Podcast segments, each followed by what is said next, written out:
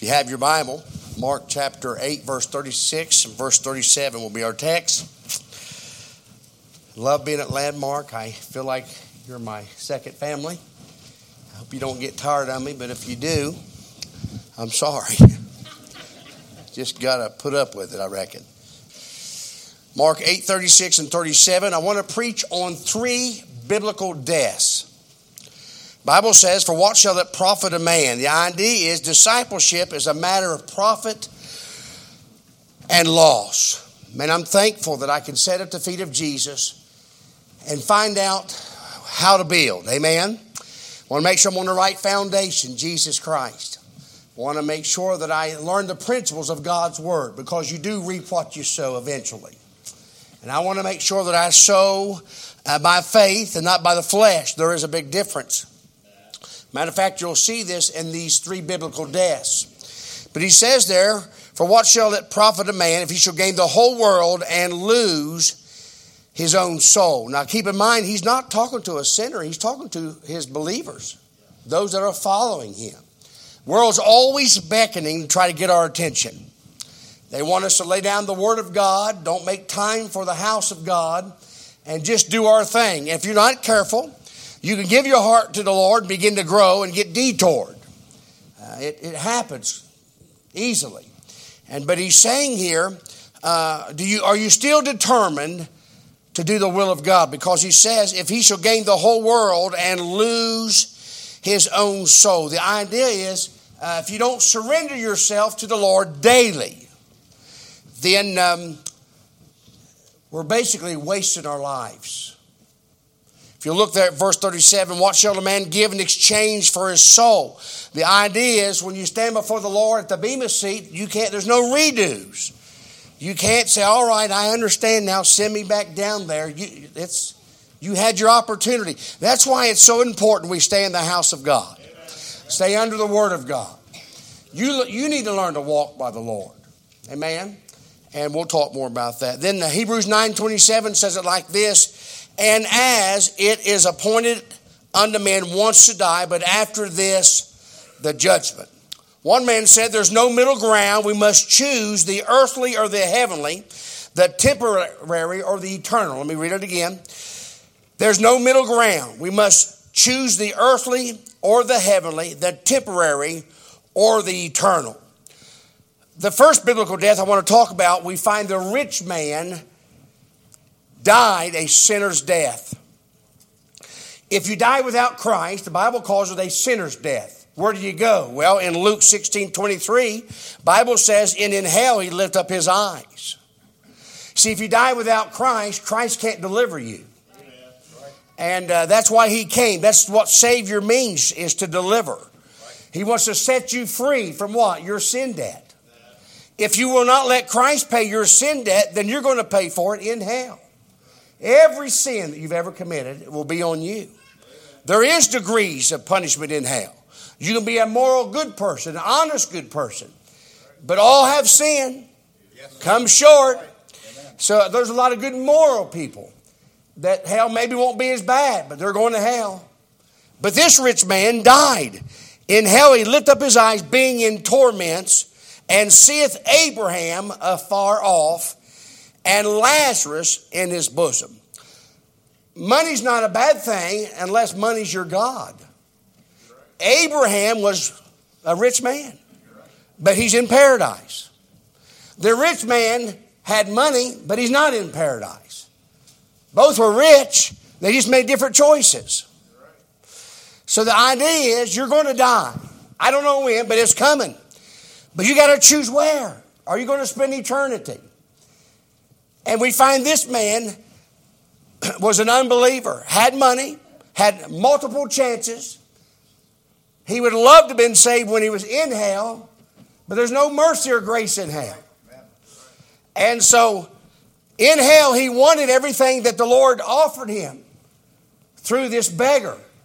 But he didn't see the need at the present tense. And you might be one of them. Well, preacher, I got money in the bank and life's pretty good. But the Bible says it's appointed unto men once to die. Well, I'll be all right, preacher. I got plenty of time. I, I don't see that in the Bible. Bible talks about Today's the day of salvation. Bible says that you there's a day that he can be accepted. Salvation is a gift that you got to receive. That's in John chapter 1. The gift is a person, amen. His name is Jesus Christ. And God sent him, for God so loved the world, you know it, say it, that he gave his only begotten Son, that whosoever believeth in him should not. This rich man could have, but he didn't. Now he's perishing in a real, literal hell. Bible talks about a sinner's death. If you go to Revelation with me, chapter 20, this is you if you don't get your sins under the blood. He says there in verse 13, the sea gave up the dead which were in it, death and hell delivered up the dead which were in them, and they were judged, every man according to their works. And look at verse 14. Bible says, and death and hell were cast into the lake of fire. This is the second death. So, what are you talking about, preacher? I'm just talking about your body and your soul is going to be cast into a real, literal hell. But thank God, the good news is you don't have to perish. Matter of fact, in John chapter 3, verse 36, he tells you and I that uh, those who have the Son have life. But I like how he says it in verse 36 He that believeth on the Son hath everlasting life. He that believeth not the Son shall not see life, but the wrath of God abideth on him. There's three biblical deaths in the Bible. The first one is the sinner's death. That's just you and I who've been offered salvation, but we never receive it. For whatever reason, this man thought money could deliver him. Nothing wrong with money unless money's your God. If you were to die today, would this be your death? Everything stays. Home stays, car stays, your money stays. But you travel on. Where will you go? Not the preacher's fault, nobody's fault. It's on you. The rich man had multiple, multiple chances. Did time get away from him? Evidently. I really have never met anybody that wants to die and go to hell, not one. So why would he go there? He procrastinated. Money kept him busy, but money can't buy eternal life. But thank God the blood purchased it. And he died for the whole world, and you was included. Don't die this first sinner's death. Give your heart to Jesus. Amen. The second death is a shameful death. It's a man by the name of Samson. You know, Samson's name means sunny. And I was reading a little bit about him. Sunny is what Samson's name means. And initially, he did bring sunshine to his home. He was raised in a wonderful home, a godly heritage. His mom and dad prayed to God, seeked God, obeyed the will of God, feared God. But a, a quick reminder is this a godly home is no guarantee of a godly life if the spiritual influence is rejected by the children. I know a lot of mom and dads, they did it right, but the children ain't doing it right. It's not on the mom and dad, it's on the children. Samson had a great mom and dad. He just chose a different path. As you read uh, in, in Judges chapter 16, verse 30, Samson's last request was this let me die with the Philistines. That's the enemy. After all of his life making bad decisions, he finally realized that judgment's coming. I found out that um, he began his ministry blessed by the Lord, but at the close of his life, he was mocked by a heathen crowd.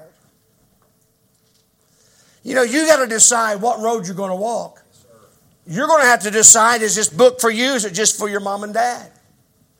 Samson has no excuse other than the fact he chose wrong choices. One man said it like this How could a man fail when he had so much in his favor?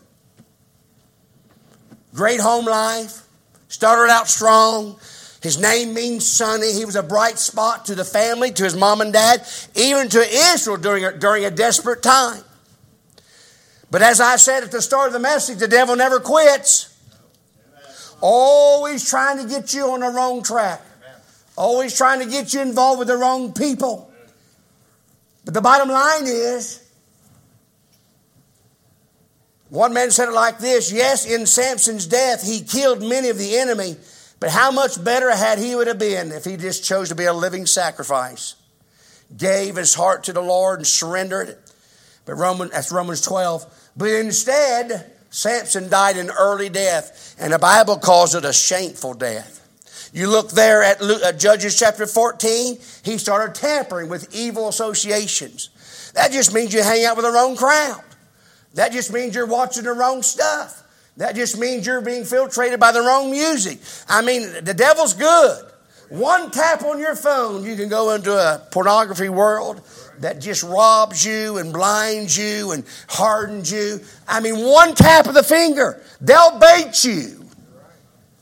If you want to go that path, just keep in mind there's many die a shameful death. Saved, yes. Never live out to have a life for God never end up sunny like his name meant. He died in darkness. He was saved, but his light was put out. That's a shameful death. He reminds you and I through Scripture there that uh, Samson went into enemy territory. That's why the pastor, that's why anybody that comes behind this pulpit, your Sunday school teacher, is always trying to remind you don't go in the evil territory. Well, it's just a party. Yeah, but what's going on at the party? Well, you know, I'll leave if I want to. I wish I could tell you that happened. A lot of times you get baited and you get stuck, and next thing you know, you're there. I'm just trying to remind you Samson had a great start, but a shameful end. Started out sunny, but died under darkness. God had his hand on him, but God took the spirit off of him. All because he hung out more with a bad crowd than he did with a good crowd. Bible tells you and I in Judges chapter 14 that um, not only did he go down geographically, but spiritually he went down. See, when you go down, it's not just you're in the wrong place, but you put your soul in a place that it ought not be. Amen. He tells you and I in Judges chapter 16 that he became under the power of a carnal appetite. You know what that means? That the devil began to win the battle over his heart. I mean, once you open that gate of carnality and it begins to bait you, and listen, there's things in our flesh that loves that. Whether it's sexual, whether it's anything, that's just Adam's still there. Got to crucify it. You got to say, you know what? I am not going to take one step that way. Because if he can get a toehold, he can get a foothold. Next thing you know, he's got control over you. You say, well, nobody knows. God knows. He tells you and I the word torment, or no, he tells you and I that uh, he would not resist the weakness of his temptation. Judges 16, uh, verses 15 through 7. That's why you got to keep your eyes. Bible tells you in 1 John 2, 16, the lust of the eyes. That's the gate into your soul. You ever wonder why there's so many, you know, pictures that flash up and things that bait you? I mean, your eyes kind of, you know, reflect something and try to get your attention. He tells you now be careful of the lust of the eyes. Saul was a king of Israel. But the Bible says he died for his transgression because he got away from the Word of God and jealousy got in his heart. Then bitterness got in his heart. A king that had God's approval ended up a king in rejection. What I'm just trying to remind you, you can die with money and still go to hell. You can be saved and die a shameful death because of your carnal appetites. But thank God there's a man by the name of Paul in the Bible. Paul perfect? No, but Paul died a splendid death. As a matter of fact, the Bible says, uh, Psalms 116, precious in the sight of the Lord is the death of his saints. Listen, when God calls a child home on good terms, that's precious. Not real precious if he cut your life short because he wanted to discipline you. He wanted you to examine yourself, but you wouldn't do that. So therefore, he had to step in and overrule. Listen, if God has to, he'll overrule what he had planned for you. God's got big plans, but if you don't want to follow his plan, he'll overrule. That's what he did in Samson. Your name means sunny. I want to use you for the rays of the light through you, but instead sin's darkened the lens. And I'm sovereign, so I can overrule at any point in time. He overruled. Bible tells you and I, 2 Corinthians 5 8, Paul says, We are confident, I say, and willing rather to be absent from the body, present with the Lord. 2 Timothy 4, Paul said, I fought a good fight, I finished my course, I've kept the faith. Where are you at in your ministry? Are you sober, which means are you alert? Are you on track? Could it be you're in a rut somewhere? Could it be that church is just a gig on the weekend and there's no fellowship, there's no growing? I'm just here to remind you, He knows where we're at. That's why it's so important that we're minded. There's a sinner's death, there is a shameful death, but thank God Paul said there's a splendid death. He died in the will of the Lord. He died finishing his course. Bible tells you and I, Paul had a great ambition, and that is one thing Lord, I want to hear from you, well done, thy good and faithful child. And then there's a last death, and that's the death that Jesus died for you and I. Bible says in Romans chapter 5, all through the Word of God, in chapter 4 too, I'll just read a few verses. But here's what he says. He says there in verse um, let me see here. Uh, Romans chapter 4, it's in verse 5. But him that worketh not, but believeth on him that, that justify the ungodly, his faith is counted for him in righteousness. Bible talks about him dying. Uh, where's that at? Romans chapter 5, verse 17. For by one man's offense death reigned. But verse 19, for as by one man's disobedience many were made sinners. Verse 21, that as sin hath reigned the death, so might grace reign through righteousness unto eternal life by Jesus Christ our Lord. Thank God he knows the mess we're in. That's why God sent his son to die for you and I to set us free. Amen. You got the sinner's death, he's in hell. You got a shameful death. Saved could have done great things, but got on the wrong track. But you got Paul's death. It's a splendid death. Died walking with God. How did all that happen? I'll tell you how it happened. Because one man came down here and took our place on Calvary. And he took his place for me and you. Did I deserve it? No. Why did I get it? Because he loves us. And Christ died so you and I could be set free. Who did he die for, everyone? Little girl from Japanese, from Japan. I've seen a lot of Mexican kids saved. We're getting ready to set the tent up there in Portsmouth, Ohio for a one day blowout. Don't matter what color, don't matter where they come from. I still got the same message for God so loved the world. That God committed his love toward us that while we were yet sinners, it's all the same. We're going to feed them hot dogs. We're going to blow up a big old thing and let them have fun. All that for just about 20 minutes under a tent. You say, well, that's crazy. No. If one soul is saved, heaven rejoices. Amen? We're going, we're going to a place where that night, uh, Jimmy, they, they shoot up. Matter of fact, they have folks at Portsmouth that come through there every, every week just to pick up needles because they want to keep it clean for the kids.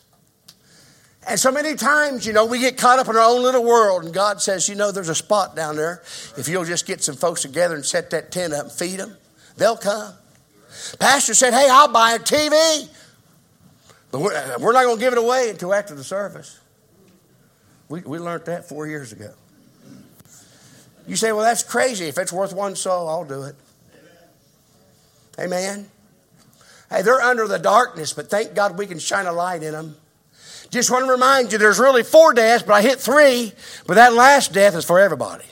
That's when Christ left there and came down here so that you and I can go up there.